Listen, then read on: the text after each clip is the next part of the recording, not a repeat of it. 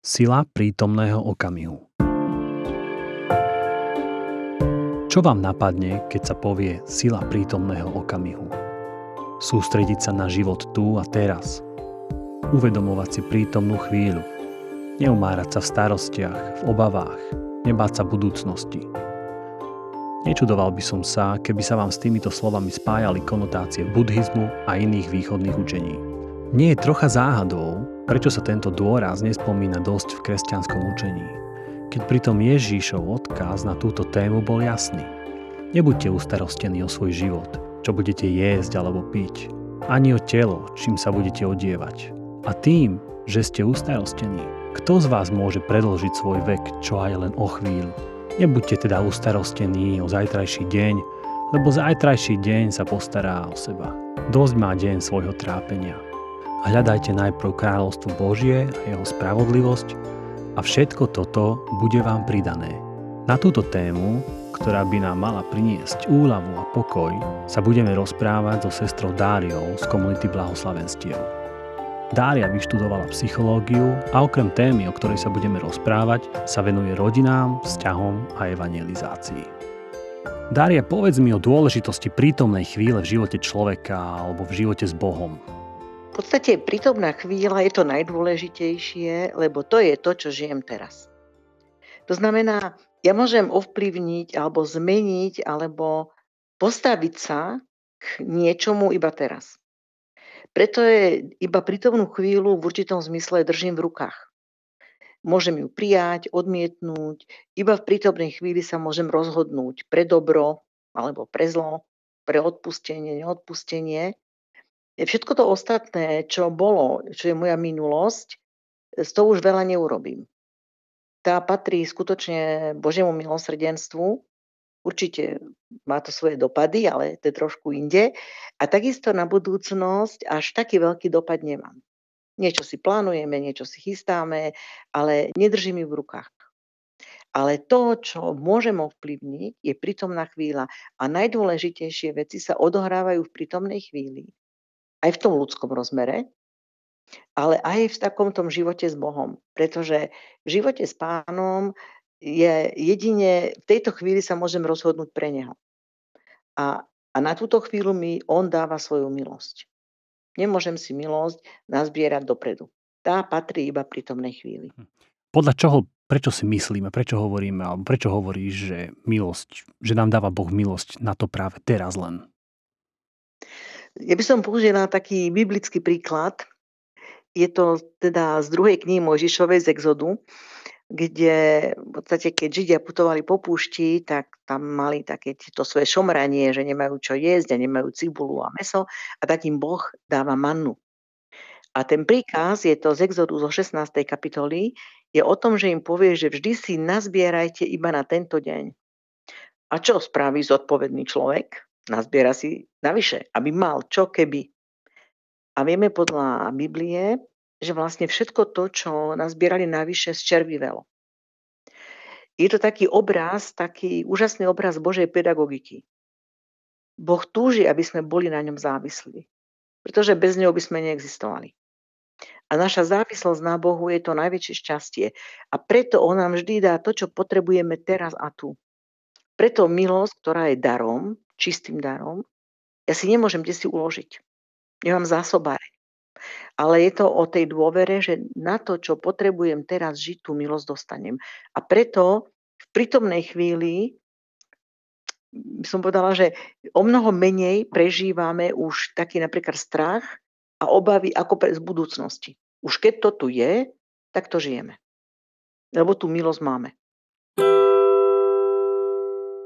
Čiže vlastne hovoríš, ako keby nás Pán Boh aj istým spôsobom učil, alebo možno, že môžeme dedukovať z toho, že chcel, aby my sme sa učili tu a teraz v prítomnosti myslieť na jeho milosť a myslieť na tie dary, ktoré nám dáva.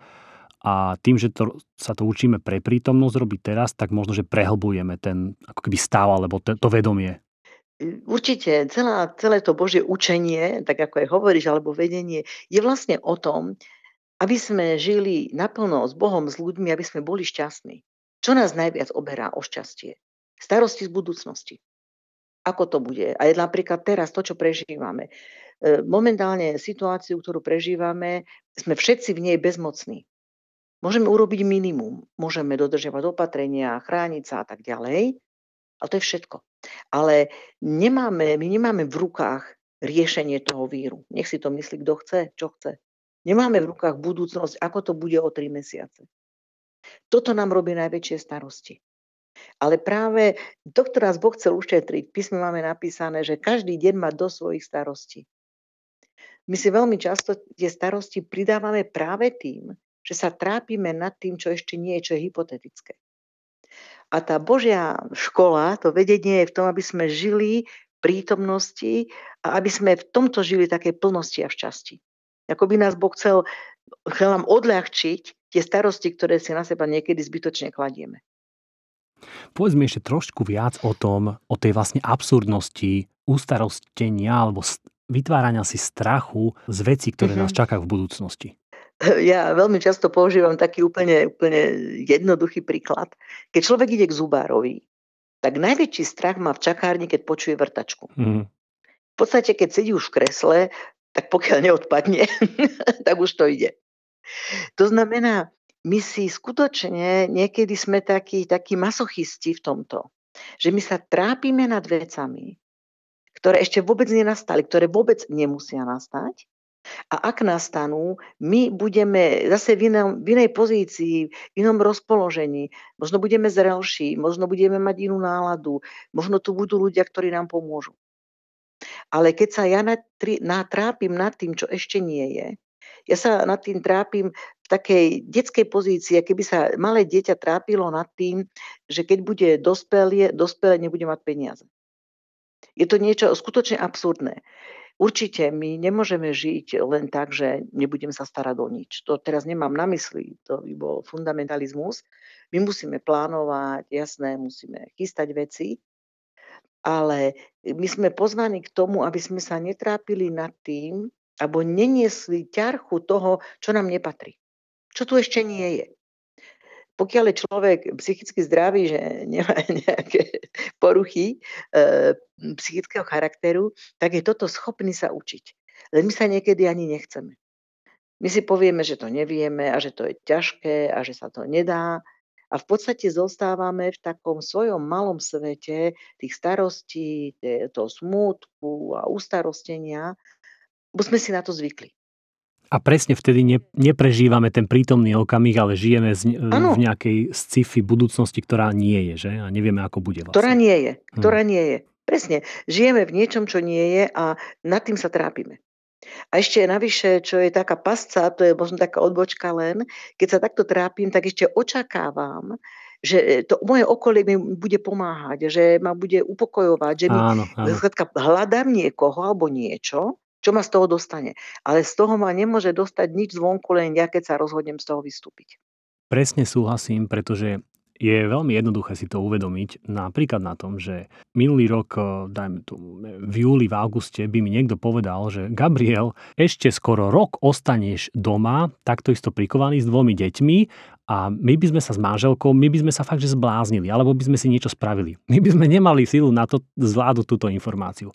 Keď to ale už je, ono to nejako prechádza, nejako na to máme síl, nejako sa to deje a čiže je to v praxi veľmi, veľmi ľahko odsledovateľné, pravdivosť toho, čo hovoríš. No ale, ale keď človek vieš, je zvyknutý, my sme zvyknutí toto robiť, ako umárať sa v tejto uh, utrápenosti z budúcnosti.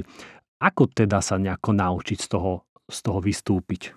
Tak poviem taký jeden odborný pohľad. Psychológovia hovoria, že keď človek poctivo cvičí nejaký návyk, tri týždne, každý deň, tak sa mu zautomatizuje. To je taký pohľad psychológa. Ja by som to trošičku nejako ešte tak akoby okresala.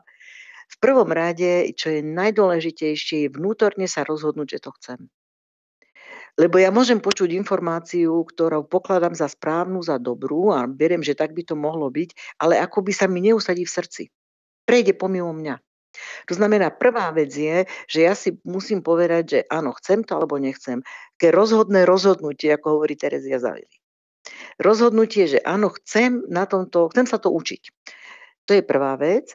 a druhá vo veľmi takým jednoduchým spôsobom, možno jednou myšlienkou, ale prosiť si aj tú milosť, aby sme si to, aby sme si to uvedomovali. Náš veľký problém je často v tom, to hovorí väčšina ľudí, väčšina z nás, že zabudneme. Ja si dám predsavzatie, ale ja si ho ráno dám a už si spomeniem, až keď idem spať. Že tá naša pamäť je tak zaplnená všetkým možným, že to, čo pre mňa nie je najdôležitejšie, to sa mi desi stráti. Tak preto je akoby tú dôležitosť počiarknutým takým fakt rozhodnutím, že to chcem a druhá, skutočne prosiť si milosť, aby, aby mi to Boží duch pripomínal. Aby tá moja pamäť na to nezabudla.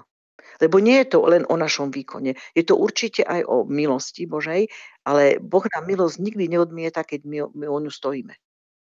Myslím si, že už len uvedomenie si tejto, tohto princípu ako keby Hej. A je, je, neviem, možno, že už 50% úspechu, ja by som kľudne povedal. 50, určite, Však. určite. Hm. A No dobre, toto je, toto je budúcnosť ako, ako istá prekážka. A, a čo, keby sme išli do také opačnej prekážky, čo minulosť? Lebo máš k tomu čo povedať aj z psychologického hľadiska určite a takisto aj z teologického máme čo k tomu povedať a č, aj máme čo k tomu povedať pozbudivé. Tak, tak čo, čo, čo minulosť? Čo Takto, e, minulosť, alebo teda každému z nás minulosť patrí. My ju nemôžeme odrezať. Ona je súčasťou môjho života mňa.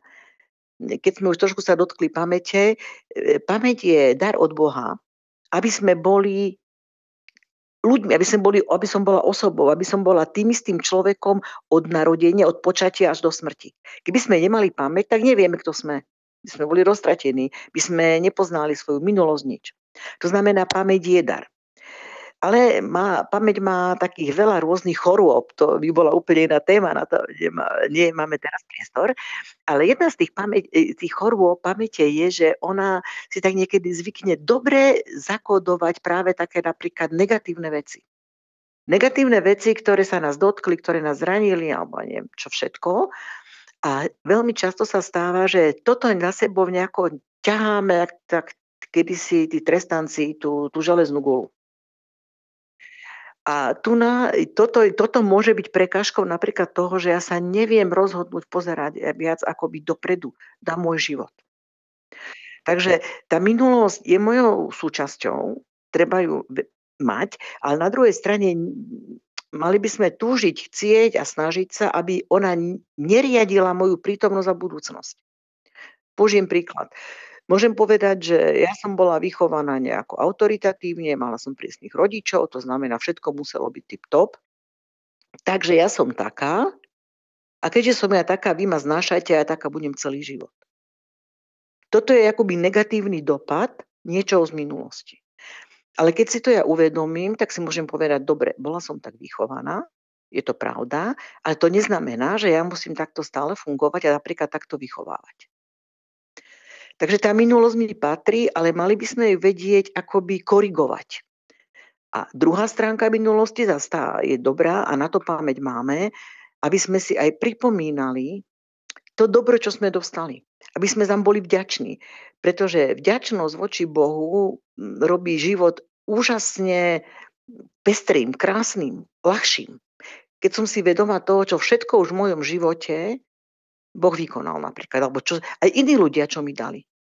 Ja často hovorím, aj keď mám nejaké prednášky, že ak večer ľudia si zvyknú robiť nejakú takú sumár dňa, spýtovanie svedomia, väčšinou sa zameriavame na to, čo sa nám nepodarilo, v čom sme zlyhali.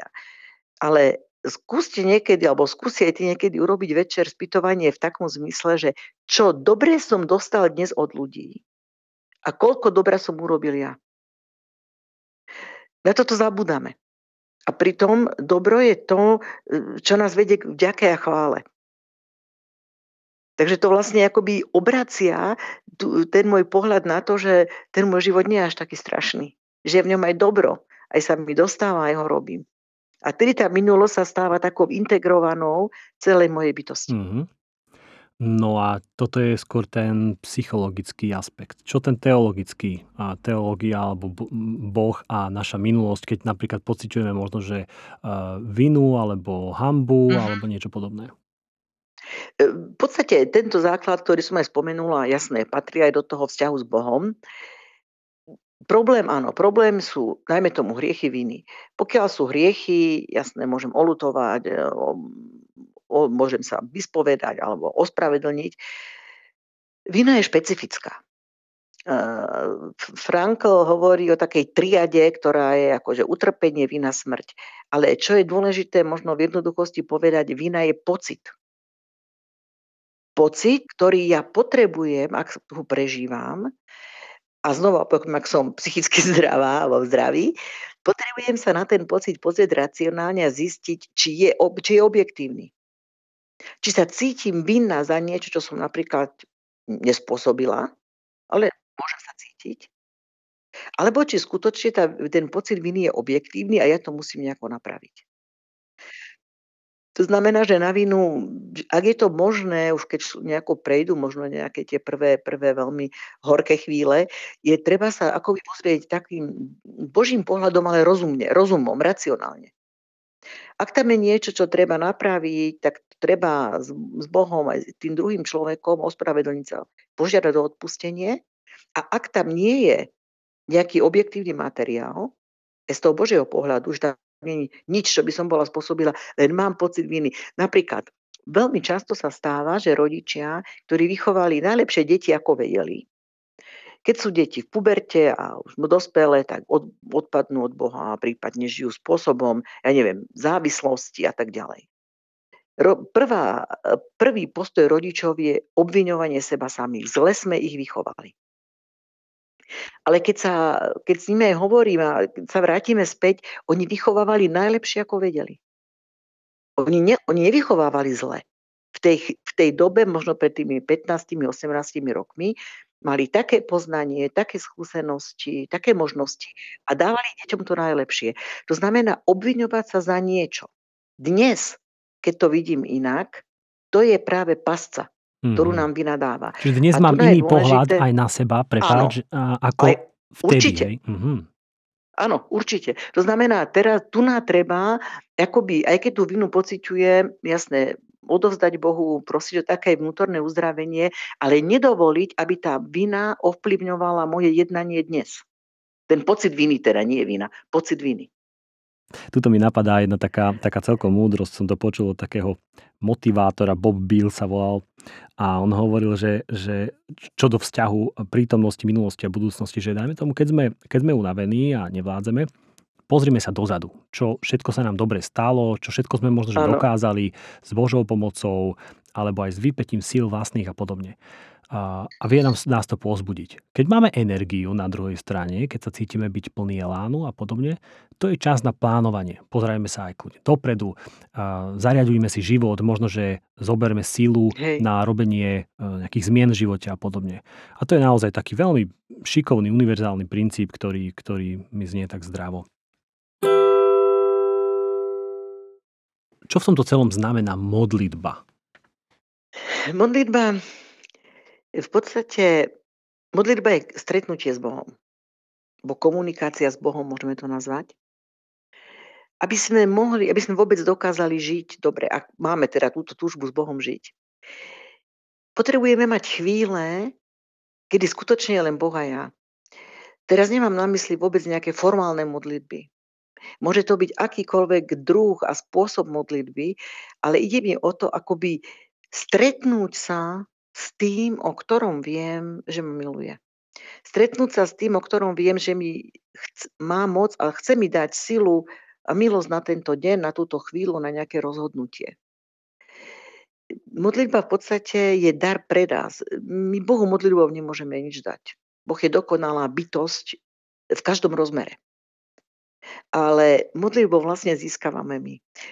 Tam ja nachádzam svetlo, tam nachádzam nejaký pokoj e, aj pri tom riešení nejakých vecí, alebo len skutočne v takom spočinutí, ak chcem ten svoj život žiť nejako naplno, ak sa nechcem trápiť v nejakom svojom malom kruhu, tak a po, ja potrebujem práve do toho nájsť taký nejaký oporný bod. A tá modlitba, či to je 5 minút, 10, pol hodina, to je jedno, je vlastne takou studňou, kde ja načerpám, aby som potom z toho mohla žiť. Takže je to niečo, bez čoho nie je možný život s Bohom. Nie je možný vzťah s Bohom bez modlitby. Preto ale hovorím, že môže mať akúkoľvek formu, pretože koľko je ľudí, tak toľko je modlitieb.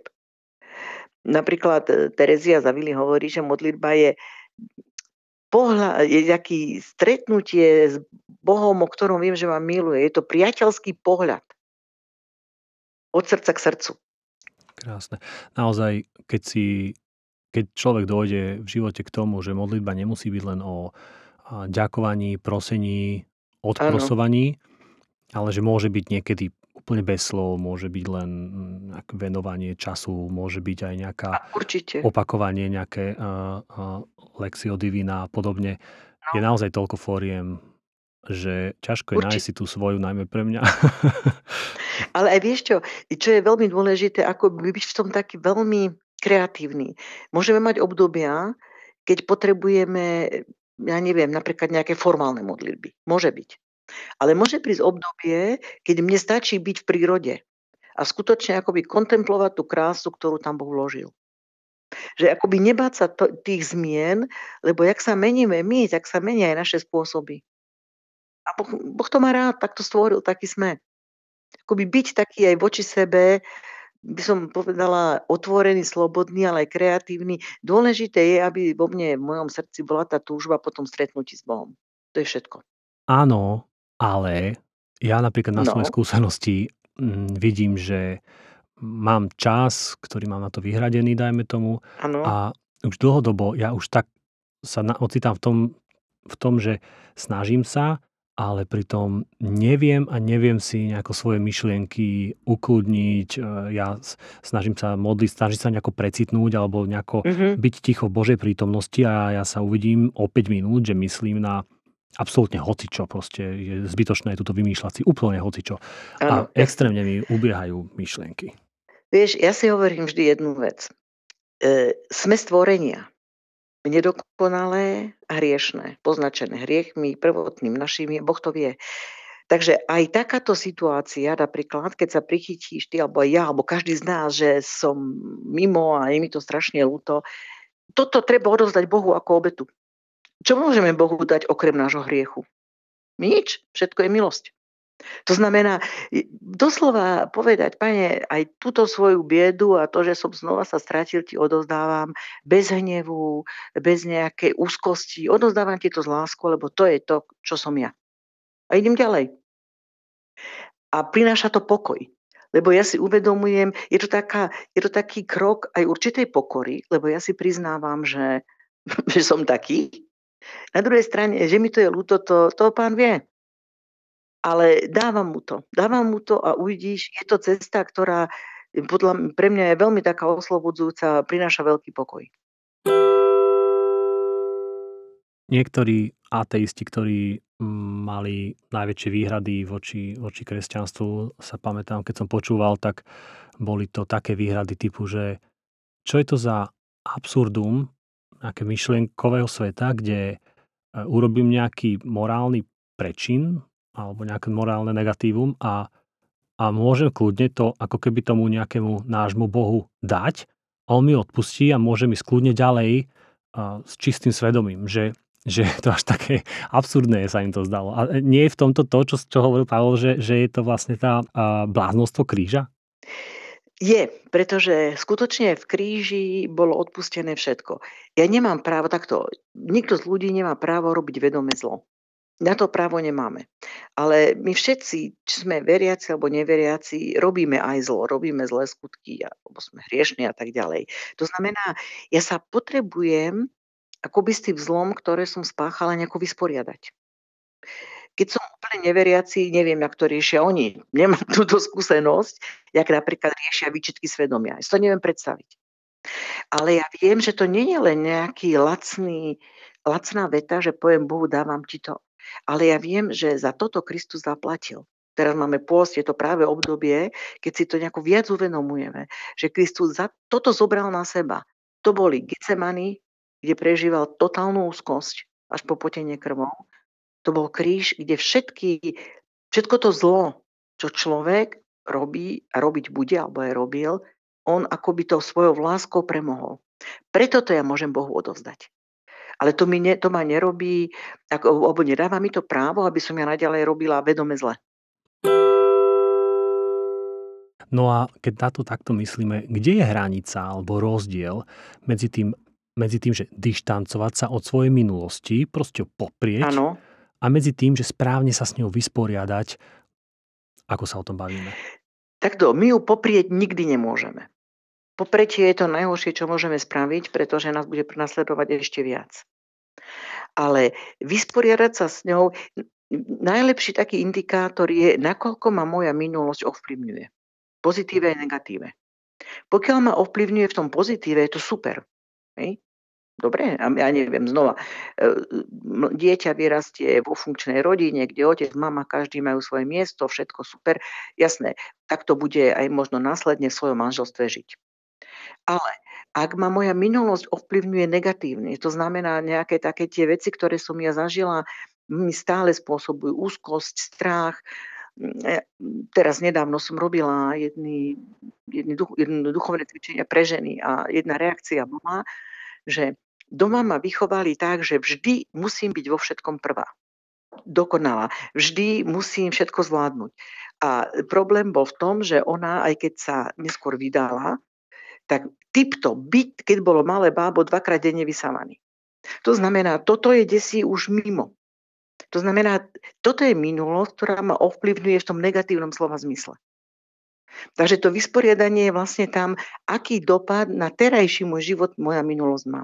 Ja si myslím, že je veľmi dôležité vlastne si aj uvedomiť, že človek by mal sa naučiť nejakým spôsobom pracovať s tým, že trošku si pozrieť sa na, na to a, a nejako si to analyzovať a podľa mňa nemusí na to človek ano. študovať až psychológiu, aby mm, uh, sa naučil, že čeliť svojim čudným zlým pocitom a aj tušeniam a nezahrabať ich dole a možno, že sa im otočiť tvárou v tvár, kľudne ich začať rozoberať, trošku sa s nimi vysporiadúvať a toľko už len tým, že to pomenujeme, že to uvidíme, že to nájdeme, sa, sa dosť asi môžeme ďalej posunúť, že? Určite, určite. Toto je základ, lenže toto nerobíme z jedného základného dôvodu, že máme z toho strach. Hm vždy, keď je niečo negatívne, keď my vnímame, alebo ja neviem, máme situácie, ktoré vždy v nás vyplavia nejaký napríklad hnev, tak na to, aby sme sa na to pozreli, potrebujeme aj takú ľudskú trošku odvahu, ale aj takú tú milosť. A musíme si ju prosiť. Lebo nás to privedie, možno nám to zvýrazní nejakú bolesť, privedie nám to nejakú spomienku bolestnú napríklad. Ale to je vždy, je to, to nie je pre bolesť, je to preto, aby sme s tým niečo mohli urobiť. Ale nerobíme to práve preto, že máme z toho strach, že, sa, že nás to bude bolieť. Tak myslíme si, že je ľahšie to poprieť alebo nejako tváriť sa, že to neexistuje. To najčastejšie robíme. To sú najčastejšie manželské krízy, keď, ja neviem, tí dvaja spolu nekomunikujú a ten jeden si stále myslí, že nič sa nedeje, všetko je v poriadku. Až do chvíle, keď už to nie je v poriadku. A naozaj, ten partnerský vzťah je úžasná výzva, ak sme to nerobili dovtedy, tak aspoň vtedy začať. Určite. Úžasná výzva pracovať sám na sebe. A teraz nemyslím naozaj, že pozerať si nejaké motivačné YouTube a, a podobne, Nie. Ale, ale toto. Ja tomu nazývam, že dovoliť, aby Duch Svetý ma privádzal do svetla. Mm. To je mhm. všetko. Vôbec mm. netreba k tomu nejakú veľkú psychológiu. Áno, no tak toto si my môžeme povedať, ktorí kresťančine rozumieme ako tak, ale ja ľúbim to aj prekladať a tom, preto som rád, že sa s tebou rozprávam, že ty to vieš prekladať do, do ľudského jazyka, by som povedal. Áno. Kde je hranica neumárať sa v starostiach a naivného optimizmu ohľadom budúcnosti? Jedna vec je ne, nestrachovať sa o budúcnosť alebo nerobiť ano. si väčšie strachy, ako mám, ale kde je hranica toho a takého toho naivného optimizmu alebo rezignácie? Jasné. Vieš, tá hranica je v podstate realita. Je to reálny pohľad na skutočnosť. To, čo je na mne, na čo som zodpovedný napríklad, čo môžem ovplyvniť, to treba robiť. Tam netreba byť naivný a čakať, že sa nič nebude, že ja neviem, pán Boh sa postará. To znamená, ak ja neviem, je niekto otec rodiny alebo mama rodiny, nemôžu si povedať, že je mi jedno, či mám prácu alebo nie. To určite. To znamená, sú tu veci, na ktoré som ja zodpovedný a na ktoré mám dosah. Ak mám dosah na to, aby som si, ja neviem, prácu udržal alebo aby som neochorel, musím robiť čo preto je možné. Ale druhá vec je, a to sú už také tie, by som povedala, prílišné starosti, keď budeme sa umárať nad tým, ako sa porieši celosvetová kríza korony. Pretože to skutočne nevyriešime. Takže je to skôr o takej tej hranici tej, tej reálnosti, čo môžem urobiť. Lebo to, čo môžem urobiť, na to mi Boh milosť dáva. To je veľmi dôležité vedieť, že tam, čo je na mne, práve tá nejaká zodpovednosť alebo e, to, čo ja môžem ovplyvniť, na to mi Boh milosť dá. Ale ne, nemôžem očakávať milosť na to, čo mi nepatrí aby som riešila niečo napríklad, čo mi nepatrí. Hej? A na to, čo mi milosť dá, to, tam to treba, tam treba vykročiť v takej dôvere, že áno, toto je na mne. Presne, čo hovoríš, mi napadá, a dokonca som nedávno našiel tvoju prednášku na YouTube o Etihelisum, alebo Hilesum, o tom Áno, preruš, pre, no, to je moja život. Srdcovka. Áno, no a, a ona práve tam, sa pamätám, že ako takú, takú základnú vec, asi, čo si mnohí uvedomujeme, hovorila, a teraz len parafrázovať, viem, že neverím, že môžem vôbec zmeniť niečo v živote alebo na svete, ak nedokážem zmeniť najprv seba. Čiže naozaj ano. najprv ten pohľad, že a toto je ten istý princíp a to Ježišové, to, to, to brvno, princíp. hej, že, že pozriem, pozri sa najprv na seba, ale nie v zlom, hej, že nastav si zrkadlo naozaj, pozri sa na seba, začni so sebou riešiť, či tvoje viny, hriechy alebo veci, ktoré ti vadia a môžeme sa stať naozaj takými Určite. inšpiratívnymi pre druhých a aj, aj radi, že, že, že sa to deje. A presne na toto nám potom Pán Boh dáva, dáva milosť. Nie na to, aby sme druhých dáva zmenili. No, presne. Je to také zvláštne, je to asi dôsledok, teda asi, no, aj toho prvotného hriechu, aj všetkých našich, že my fakt vidíme viac tých druhých. Hmm, áno. Alebo tých druhých chceme zmeniť. A myslíme si, a to je princíp mnohých strachov, my si myslíme, že ak sa zmení prostredie alebo okolie alebo podmienky, tak všetko bude OK. Som čítal, e, pred asi tromi dňami uviedla, až aj televízia, aj noviny, správu, že vlastne tretina vysokoškolákov v súčasnosti u nás trpí psychickými poruchami. A vyjadroval sa k tomu jeden psychológ, ktorý povedal veľmi rozumnú vec, že áno, trpia, lebo je tu tlak, je tu dištančné vzdelávanie a tak ďalej, ale že nemyslíme si, že keď toto skončí, že všetci budú zdraví že to, že sa to teraz vyplavilo, to je len akoby podnet, ktorý to vyplavil. Ale to, že to tu je, to znamená, že to desi pod tým povrchom bolo.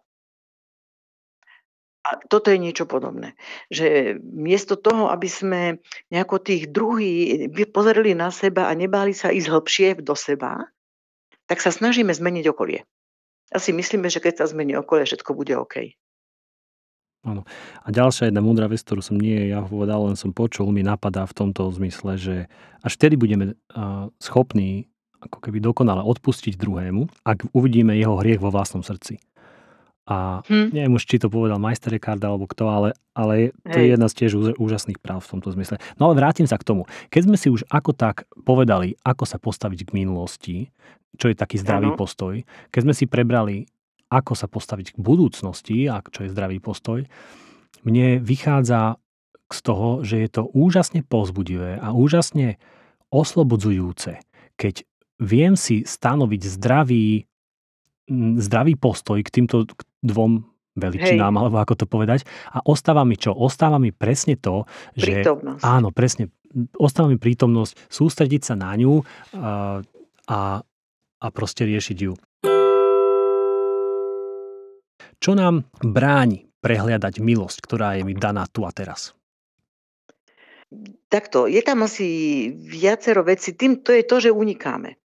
Že veľmi často sú v našom živote chvíle prítomnosti, kde tá milosť, akoby obrazne teraz hovorím, prichádza, ale my ju nie sme schopní zachytiť práve preto, že nie sme prítomní. Že hm. sme prítomní kde si niekde inde myslov, že ja neviem, máme obrazotvornosť a spomienky alebo budúcnosť. Hmm myslím, že otcovia Pušte, jeden otec Pušte to hovoril tomu svojmu takému nejakému žiakovi, že hovorí mu, že keď, ja neviem, keď sa modlíš, myslíš na jedlo, keď ješ, tak myslíš na prácu. To som ja, to som ja pracuješ, že vlastne nemôžeš byť spokojný. Hmm. Pretože ne, nemyslíš na to, čo robíš. A, tá, a preto akoby nesme niekedy schopní tú milosť zachytiť. Lebo nie sme, sme tam prítomní síce fyzicky, telom, ale nie sme tam prítomní duchom. A jedna z takých tých ciest, už keď som pri tom tele, tak sa k tomu vrátim, je práve, že akoby uvedomovať si svoje telo. Lebo telo nikdy neuniká do minulosti a budúcnosti. Hmm. Telo je tu. Hmm. Taký obraz toho zober, keď sme, nech sa človek ide modliť, alebo je niekde v kostole, alebo čo sa prežehná, ani nevieme, že sme sa prežehnali. Že dávať, akoby vníma, učiť sa vnímať svoje gesta a v takomto úplne profánom spôsobe života, keď žijeme, že niekedy odložíme veci, ani nevieme, kam sme ich odložili. Lebo nerozmýšľame nad tým. Že práve to vnímanie vlastného tela, aj tej giest, čo toho, čo žijeme, nám pomáha sa udržiavať v tej prítomnosti čo hovoríš, mi to trochu pripomína. Nedávno sme mali podcast s Reginaldom Salkonským, on spomínal nejakú, a teraz zase možno, že to skomolím, ale tiež v rámci modlitby alebo kontemplácie ako nejaké také cvičenie po, uvedomovať si, pozerať si na vlastnú ruku, na jej živosť, existenciu, mm-hmm. skutočnosť. A naozaj, keď sa tak človek vie tak sústrediť v tom, tak, tak je, zá, zaujímavé to je. A takisto mi napadá Hej. s Danielom Pastiečákom, tiež sme minulý robili podcast a on hovoril, že zvykol napríklad niekedy učiť, že modliť sa, najmä tomu, že, že aj bosí. Že, že stáť na niečo, modliť sa bosí a ano. tiež uvedomovať si nejaké takéto... Uvedomovať si, áno, zem, mm. a to, že stojím, hej. No. Toto je veľmi, toto pomáha, nehovorím, že to je cieľ, ale je to prostriedok, mm. ktorý nám pomáha zostať tej prítomnosti. Ako sa učiť každodennému tomu ísť viac do hĺbky, prežívania milosti alebo Božieho milosrdenstva? Mm-hmm. Ja sa možno trošku vrátim k tomu, čo som už povedala. Je to teda celoživotná cesta. Hmm. E, ísť viac do hĺbky, na to máme celý život a vďaka Bohu, on od nás to nechce hneď, ale nám na to dáva veľa rokov, alebo teda koľko, koľko nám dá. Ale čo je dôležité, je fakt takéto rozhodnutie. Či to chcem. Toto je základ všetkých takých aj vnútorných našich snách, pevné rozhodnutie, či to chcem, ale nie, že ja sa rozhodnem dnes a zabudnem na to. Je dôležité to obnovovať, pripomínať si to, ale by som bola nerada, keby z toho vznikla nejaká krčovitosť. To nie. Je to také rozhodovanie e, sa v láske. Áno, chcem, pane, chcem to, pripomínaj mi to. A skutočne prosiť si aj takú milosť, aby sme na to nezabudli. A je to potom taký postoj ochoty a otvorenosti srdca, že keď prídu situácie, v ktorých to už môžem praktizovať, že to skúsim. Možno urobím raz z desiatich, ale aj to už je posun. Nebude to zmena úplne totálna, jasné, že Boh môže robiť zázraky, ale väčšinou to funguje tak, že sa to učíme. Postupne. Takže áno, postupne, ale napríklad, ja neviem, niektorým pomáha to, že si každé ráno z Biblie nejaký citát napíšu a nalepia na chladničku. Ja som mala obdobie, keď som si to ťukala do mobilu. Už to, že som to musela vyťukať, tú vetu, mm-hmm. tak mi zostala v mysli. To znamená hľadať spôsoby, ktoré mne sedia, aby som ja si to pripomínala, aby som si pripomínala Boha v mojom živote. Hm. Nechcem A toto teraz, je cesta. Áno. Nechcem teraz veľmi filozofovať, ale my v západnej spoločnosti orientovanej na výkon mám pocit, no. že sme presne opačne, ani nie, že vychovávaní, ale že, že že spoločnosťou dochádzame... Tlačení. Áno, tlačení sme presne opačne do niečoho úplne iného, kde, kde rob, rob, rob, rob a už keď niečo robíš, už naozaj rozmýšľaj nad tromi ďalšími vecami, ktoré, ktoré robíš. Ale tak to je aj tým, dajme tomu, že áno, že mám auto, tak ne, nechodím, nerelaxujem medzi tým, mám práčku, tak ona vyperia a tak ďalej a ostáva mi áno. E, čas na to, aby som stále mentálne pracoval, pracoval, pracoval a, a bol vyťažený a absolútne unikal z tej prítomnej chvíle naozaj. Z tej prítomnej chvíle. Hmm. Je to pravda, že tá spoločnosť spoločnosť a aj ten spôsob existencia života, aký je teraz, toto vedie, ale čo je problém, alebo problém, e, čo dôsledok toho je, a práve to je tá obrovský náraz depresí, úzkostných hmm. ľudí, rôznych diagnóz psychi- psychických, ktoré kedysi neboli. Pretože tá psychika nie je toho schopná to je ako, môžeme si stanoviť akékoľvek ciele, ale keď prestaneme akceptovať hranice človeka alebo limity, ktoré má, tak sa neposunieme. To, to sa nedá. ako sa vyhýbať za automatizovaniu a vyprázdňovaniu úkonov alebo aktivít alebo rituálov? To je asi to, čo som spomínala, že mm, učiť sa napríklad vnímať to svoje telo. To, je, to si myslím, že je jedna, jedna z ciest, že si to uvedomujem, že objavujem svoje gestá. A potom druhá vec, vedieť prijať skutočne každú chvíľu ako chvíľu milosti aj každý čas. Ja viem, že teraz toto znie absurdne, čo poviem, ale aj to, čo žijeme teraz, nikto by sme si to nevybrali. Je to situácia zlá, by som povedala katastrofálna, ale aj ona v sebe nesie milosť. Len ak ja to nechcem prijať, nechcem to ani, ani pripustiť, že by to mohlo byť, tak budem nejako neustále sa točiť okolo toho, ako som to ja chcel, ako som si to ja predstavoval. To znamená, to zautomatizovaniu ma vytrhne napríklad to, že si uvedomujem malé drobné radosti. Toto sme napríklad zabudli my. Nás nevie už potešiť, keď, ja neviem, zasvieti slnko alebo začnú kvitnúť prvé snežienky, lebo na to nemáme kedy. Na to čas. Tak vidieť drobné radosti doma, vonku, akoby prerušiť ten kolobeh automatizovaných vecí drobnými akoby prerušeniami, ktoré mi dajú tak doslova povedané nadýchnuť. Naozaj, a mne sa zdá, že aj vlastne mystici, kresťanskí mystici a možno, že aj v iných uh, tradíciách dochádzali, myslím, že práve často k tomu, že, že naozaj aj zlé veci, aj utrpenia boli absolútnou súčasťou toho rastu, alebo dokonca nevyhnutnou Hej. súčasťou rastu toho Nevyhn, človeka. Nevyhnutnou. No. Ale zase nie je tak, Určite. nie je tak jednoducho a lacno, že ó, tak všetko zlé na niečo dobré, alebo keď sa niekto trápi a druhý mu povie, že ú, neboj sa, pán Boh má taký plán a toto je súčasťou toho plánu. Tak toto ne, nemám Určite. Rád. Hej. To, to nefunguje, jasné. Ani to nie, to nie takto. Tam je dôležité možno pripomenúť, že Boh nikdy nechcel utrpenia, ani ho nestvoril. Každé utrpenie, každý kríž je dôsledkom hriechu človeka. To prvotného a nás všetkých. To znamená, utrpenie nie je od Boha. Ale čo je úžasné, že ak akoby sa otvoríme tej Božej milosti, tak skrze ňu my môžeme aj cez toto získať. Ale je pravda, že to je cesta bolestivá, ťažká, neplatia tam žiadne lacné frázy. A keď je človek v takej situácii, veľmi často potrebuje skutočne také, by som povedala, sprevádzanie. Hej, také, také pastoračné alebo duchovné, nazvime to akokoľvek, aby cez to prešiel, aby, aby dokázal sa tomu otvoriť. V každej tej bolesti a v tom kríži je s nami Kristus. Len my ho nevidíme, nevnímame, pretože ja vidím svoju bolesť. A na to, aby som ho zbadala a sa mu otvorila a prijala ho, na to potrebujem tú pomoc. Áno, teraz si vlastne sformulovala aj určitú odpoveď na tú naj, najčastejšiu otázku ľudí, že keď je Boh dobrý, prečo existujú utrpenia a tak ďalej a tak ďalej. Vždy je to, myslím si, že za uh, určité tajomstvo a určité mystérium, ano. ale kde je Boh, keď, kde je utrpe, keď je utrpenie? No je práve tam, kde je to utrpenie. Je v ňom absolútne ano, vnútri. Určite. Neviem presne, čo to znamená. Neviem, nerozumiem úplne tomu mechanizmu, ale čím ďalej nad tým človek rozmýšľa, tým viac sa s tým vie stotožniť. Určite Boh je tam, už práve znova, tam asi jedine, čo pomôže človeku sa vždy vrátiť k, tej, k tomu životu a smrti Krista.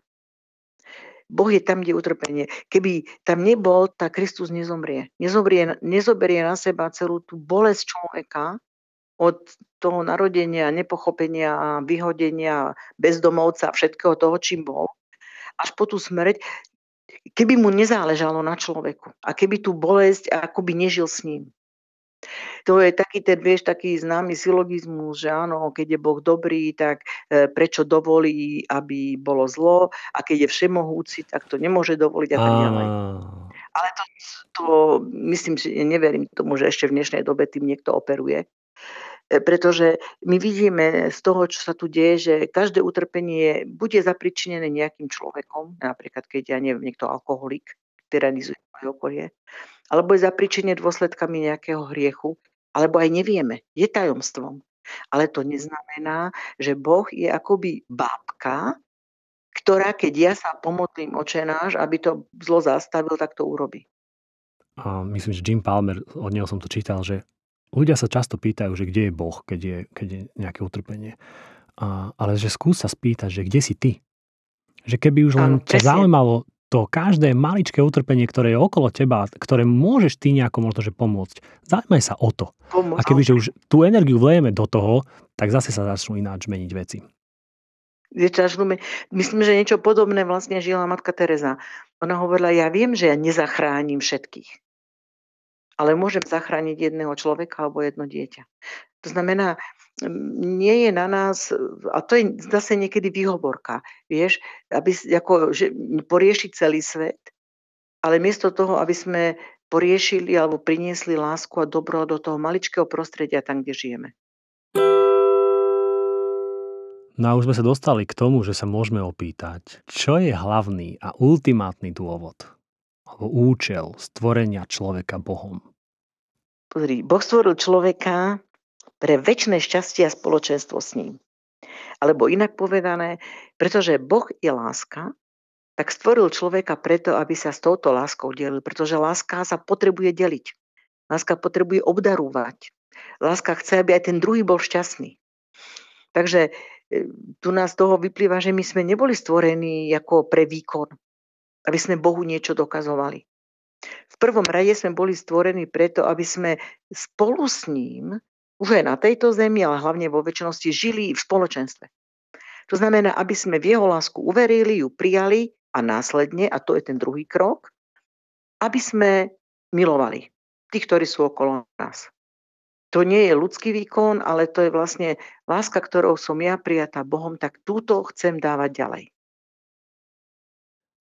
Toto si treba vždy pripomínať, lebo myslím si, že aj pri mnohých aj kresťanoch sa stáva často to, že, že zabu- zabudnú a, a ako keby vnímajú to kresťanstvo alebo celú túto dimenziu ako to náboženstvo, ako nejaký ten súbor takých tých zákazov, príkazov a tu máš 10 božích prikázaní a tu sa tak, tak, máš tváriť a cítiť a, a často k tomu pri, pri, A ešte aj výkon. Áno, výkon. A často som k tomu podľa aj pri, pridávajú niek, niektorí, možno že duchovní, ktorí majú nejaké kázne typu, že také tie sebabičujúce a vždy sa sústredí na svoj hriech a podobne.